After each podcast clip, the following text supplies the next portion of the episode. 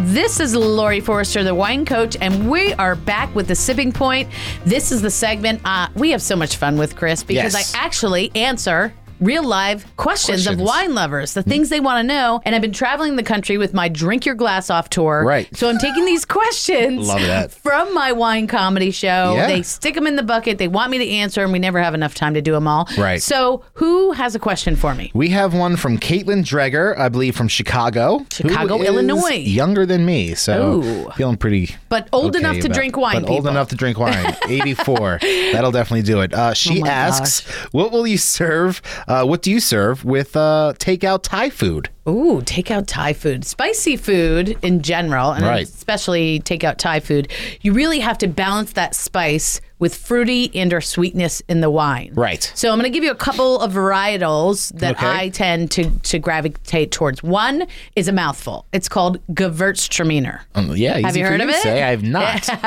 it is a German grape, Mm-hmm. and literally Come on, that's German. Yeah. get out right? of here. Literally translated, Gewürz means spicy, Traminer means grape. Oh, in wow, German. okay. So spicy grape. Okay. Because it does have a little bit of spiciness to the wine, but lots of fruit on the palate, even maybe the tiniest bit of sweetness, Okay. up to sweet. They're, they're made in all different styles. So Gewürztraminer is one of my favorites. And you just kind of look around. There are New World producers, Okay. meaning U.S., Australia, Yeah. other places that make Gew- Gewürztraminer. Okay. So go into your store, and I know it's a mouthful, Say it but one more time.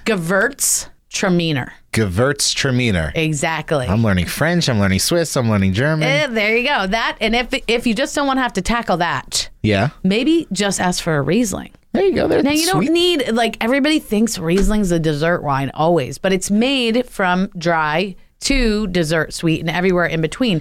Sometimes if it's very spicy, I'd go what we call off dry. Okay. And we've talked about this We have, before. yes. Just a little bit when we had the Riesling from Bouchain. Yes. It was a little bit off dry, Yeah, it right? was Remember, very it's just a good. Mm-hmm. little bit of sweetness there to balance out. Riesling would be a great way to go. Okay.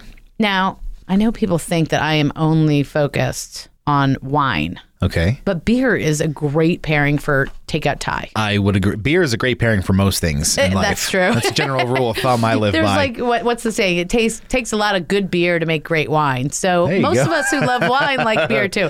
So if you like beer and you're looking for that pairing for your Thai food, think pilsners. Okay. Right, your Yeah. Mm-hmm. basic like a Stella Artois or even uh, you know some smaller producers uh, or Hefeweizen or Weiss beer. Uh, Ah, I you know, love a white nice beer. Hefeweizen.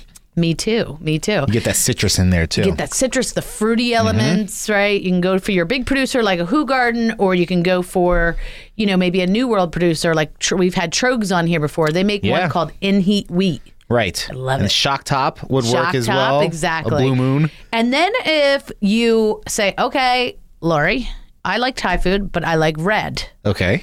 Think uh, of more of your Thai beef dishes with the spice, and All right. then think of like a nice fruity Shiraz or Syrah, Okay. same grape, Right. Or maybe a Zinfandel that's not too overbearing. Okay. those would be my top picks A lot of options. for exactly and then i actually she has a second question Oh, okay. here Let's see. and uh, let's go ahead and answer that we have a few more minutes What wine will appease and entice a beer lover? oh perfect since we're already talking about, about that? Mm. well you know what i have one go-to Okay. there are many Right. but my one go-to that i always see work is prosecco Yeah. italian sparkling prosecco Okay. And I don't know if it because it has the carbonation too. Right. But it's not as dry and acidic as champagne Uh-huh. that it just is such a great crossover.